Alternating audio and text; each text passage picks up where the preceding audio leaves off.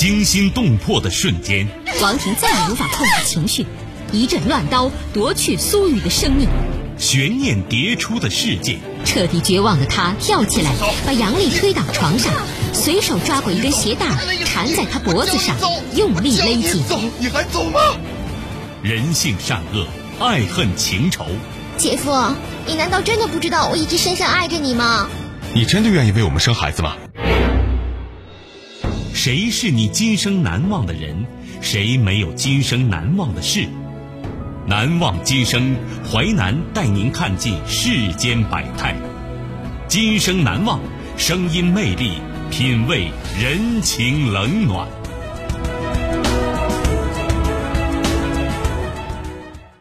欢迎你收听《今生难忘》，我是淮南。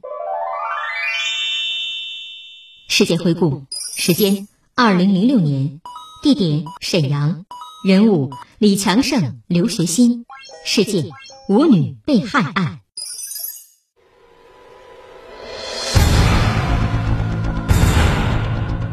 花枝招展的舞女们相继销声匿迹，神秘失踪。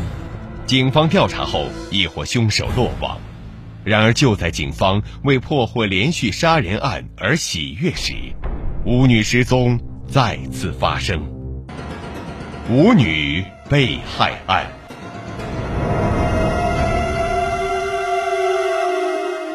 舞女失踪。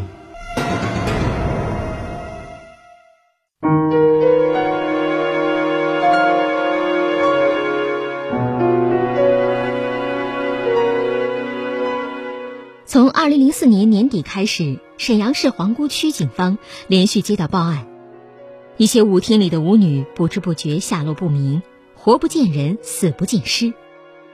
皇姑公安分局刑警大队根据报案，派员深入区内各舞厅明察暗访，没有发现任何线索。出入舞厅的女子，有的是下岗失业的，以陪舞为谋生手段，赚钱维持家庭开销。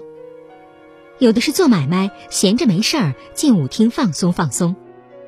这些人没有固定舞伴，互相联系也不紧密。另外，喜欢跳舞的人流动性较大，今天进这个舞厅，明天去那个舞厅。沈阳这么多舞厅，寻找失踪舞女确实不是一件容易的事。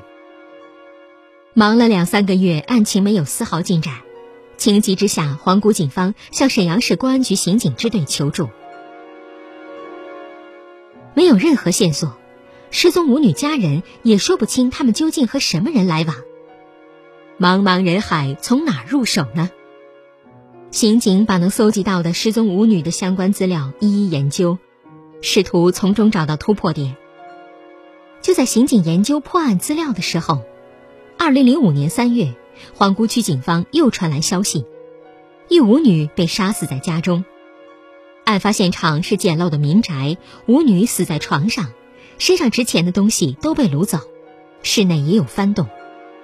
死者家属说，死者手机不见了，手机成了这起凶案的唯一线索，当然也可能成为侦破舞女系列失踪案的钥匙。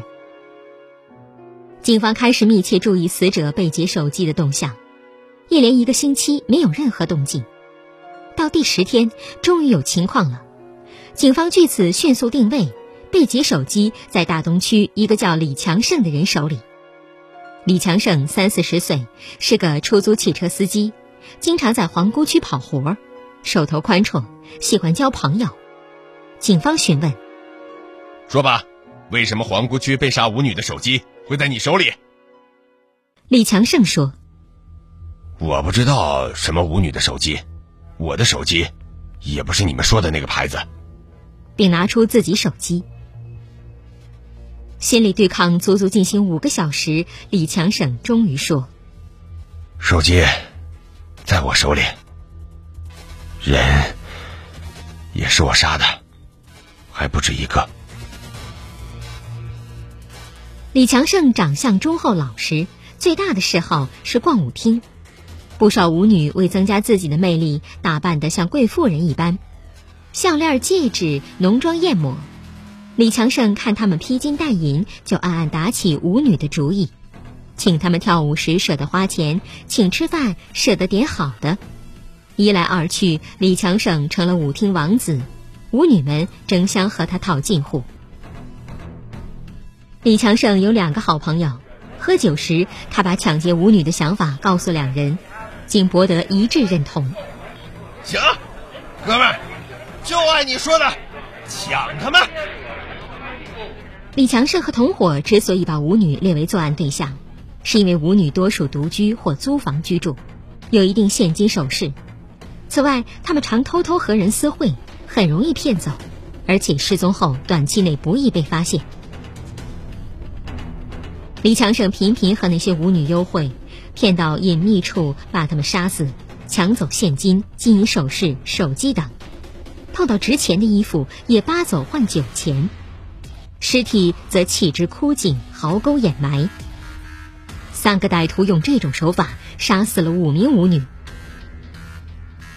李强胜最后一次作案，就是跟那个舞女回家，然后杀死了她。事后，李强胜有点后悔。那个舞女对他很痴情，他也有几分喜欢她。结果李强胜真的就栽在最后一名舞女身上。警方根据李强胜的交代，很快将他的两个同伙抓捕归案。办案人员核实案情，皇姑区失踪的舞女均是被李强胜等人杀害的。案子破了，皇姑警方非常兴奋。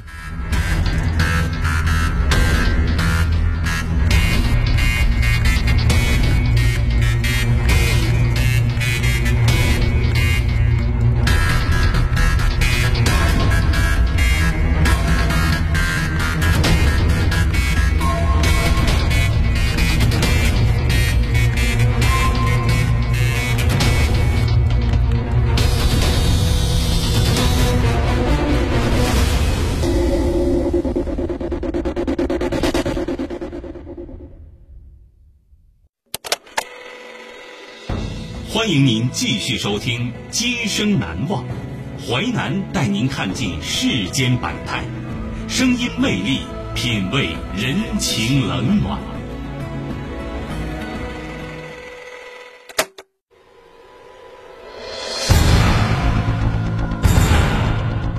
花枝招展的舞女们相继销声匿迹，神秘失踪。警方调查后，一伙凶手落网。然而，就在警方为破获连续杀人案而喜悦时，舞女失踪再次发生。舞女被害案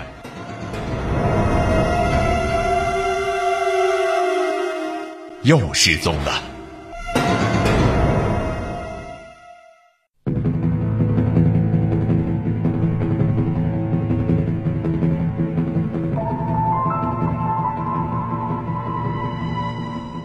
然而，警方还没高兴多久。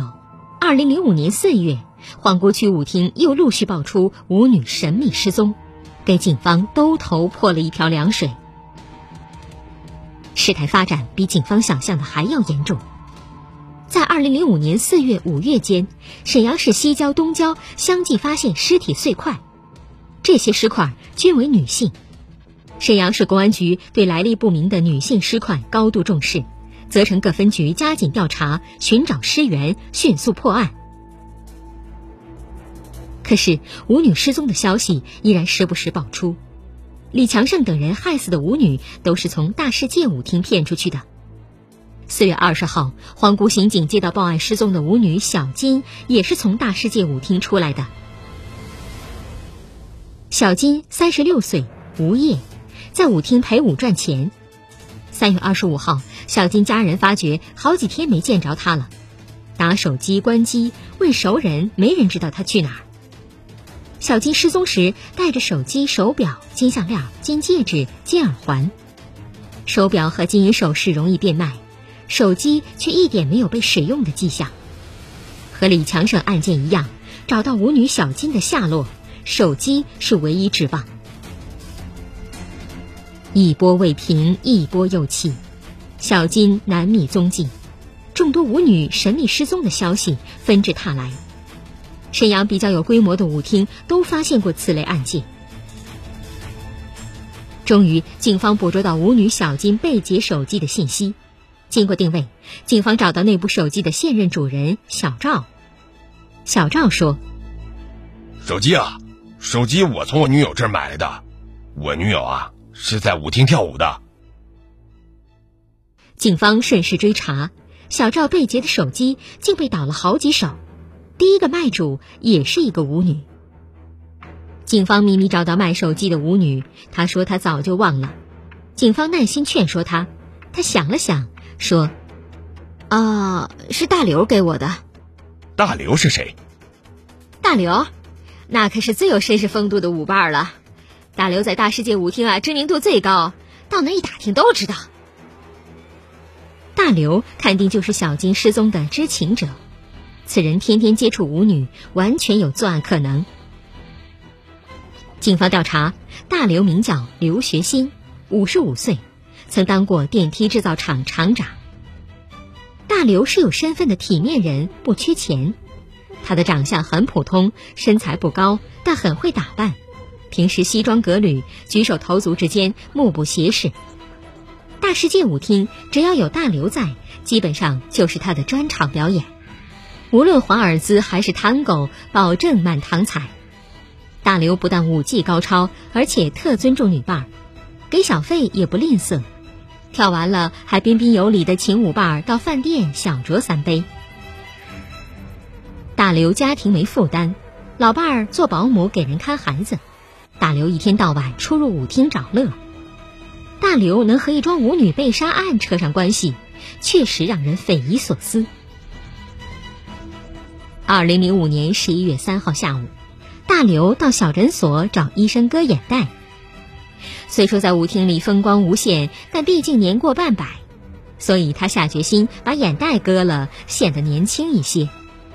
医生给他做了手术，割了眼袋，缝合好创口，粘上药布。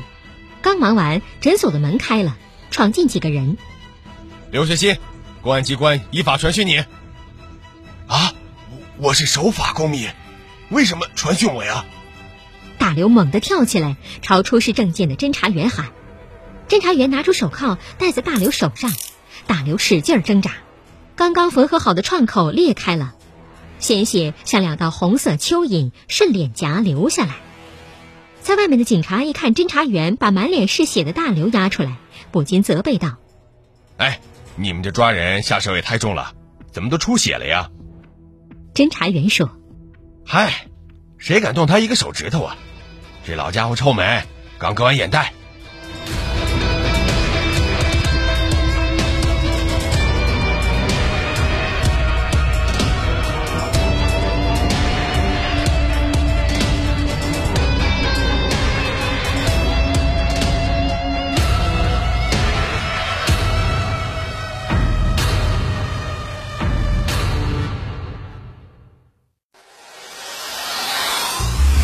精彩的故事结构，新锐的声音制作，在纷繁复杂的真相与假象中，淮南用魅力声音解读世间百态，品味人情冷暖。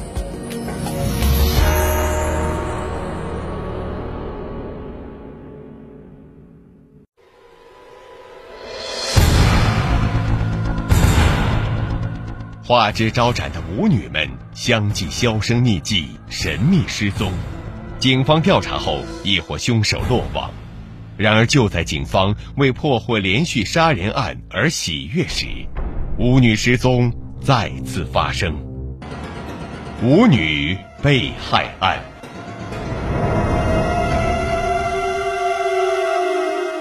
舞厅王子。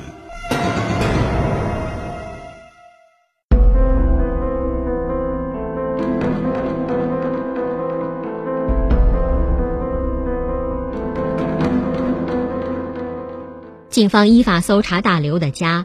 大刘的家是两居室套间，室内陈设简单。侦查员在床头柜里搜出十多块各种牌子的女士手表。大刘妻子见了，瞠目结舌：“我，我不知道这些表从哪儿来的呀，家里也不可能买这么多女士手表啊。”警察在阳台又翻出大量黑色大塑料袋，刘妻更是说不出这是干什么用的。家里没有买卖，装垃圾也用不着这么大的塑料袋。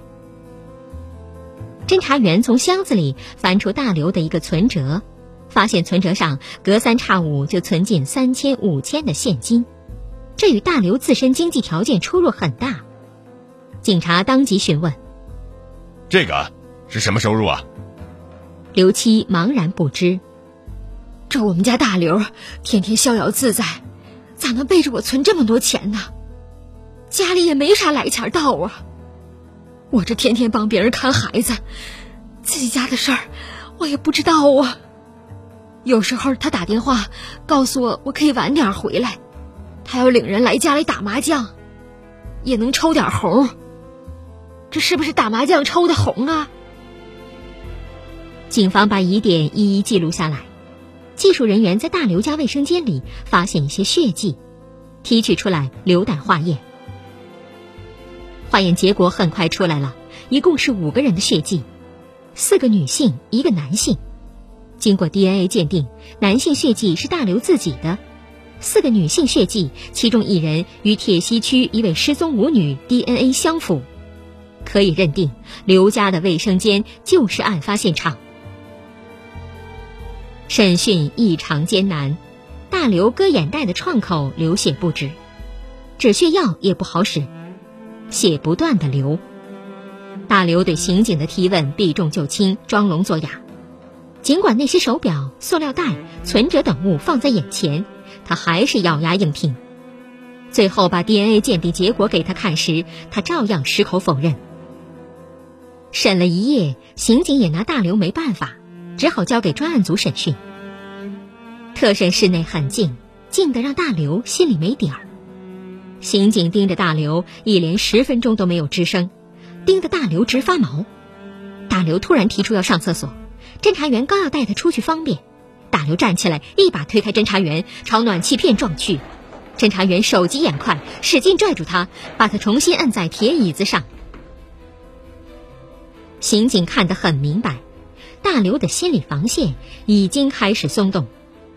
又审了一天一夜，他终于开口了，交代了十六起命案，警方震惊了。刘学新是沈阳人，一九九一年成为电梯厂厂长，电梯厂经济不错。刘学新掌权后开始大吃大喝，热衷于泡洗浴中心找小姐。对厂里生产销售很少过问，企业效益每况愈下，没几年就面临倒闭。一九九九年，企业被买断，刘雪新怀揣着一万元散伙钱回家赋闲，没权没钱了，刘雪新很苦闷。他不想去打工，觉得曾经那么风光，沦落到别人手底下混饭吃丢人。可是没有经济来源，生活怎么维系呢？一万元钱哪够刘雪新花销的？二零零二年，刘学新遇到了以前认识的小姐，两个人几次相约喝酒聊天。刘学新发现那个小姐很有钱，就动了杀机。他杀了小姐，抢了一笔钱，还有不少金银首饰。杀人后，刘学新提心吊胆好长一段时间，才敢花那笔钱。又过了两年，刘学新对舞厅产生了浓厚兴趣。当过厂长的刘学新，吃喝玩乐样样在行，跳舞更是长项。刘学新很快在舞厅名声鹊起。他流连舞厅是怀着不可告人的目的。刘学新跳舞从不占舞女便宜，因为他专心盯着舞伴的项链、戒指和精巧的皮包。于是。刘学新对物色好了的目标伸出了黑手。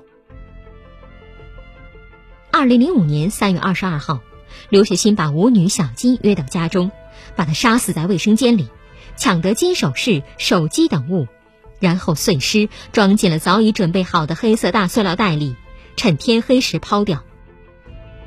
第二天，他又出现在舞厅，依然风度翩翩。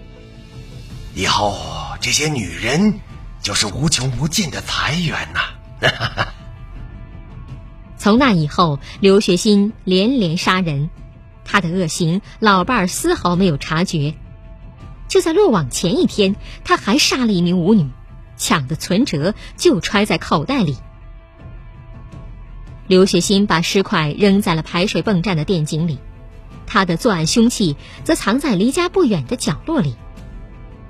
震惊沈阳的舞女被害案揭开神秘面纱，谁能想到一贯衣冠楚楚的大刘竟是双手沾满鲜血的魔鬼？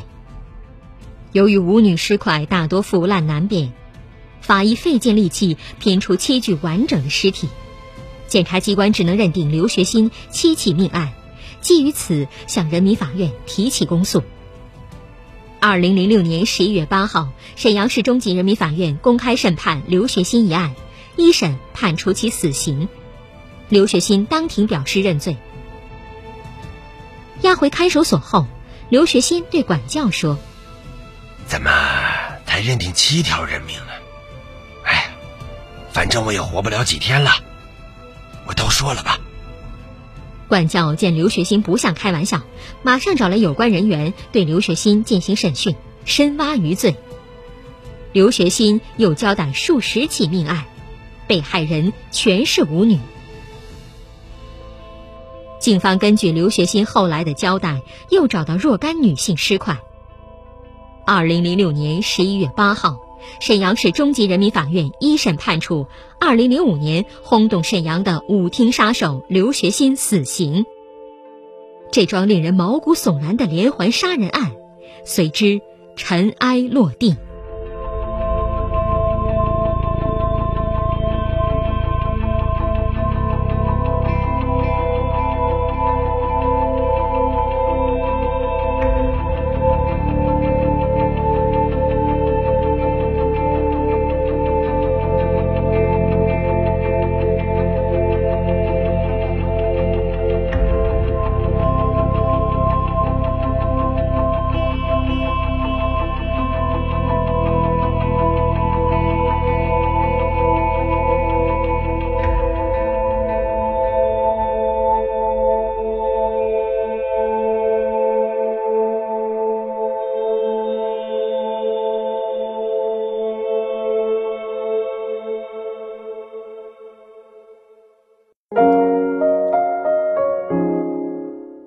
今生难忘启示录，世间重大的罪恶，往往不是起因于饥寒，而是产生于放肆。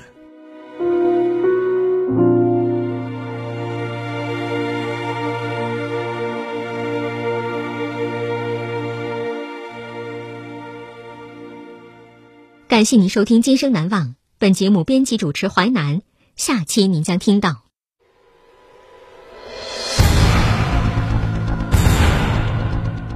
从二零零二年初到二零零四年底，在来宾、柳州相邻几个县区，九名牛贩被人劫杀，其手段之残忍，手法之干练，无不让众牛贩闻风丧胆。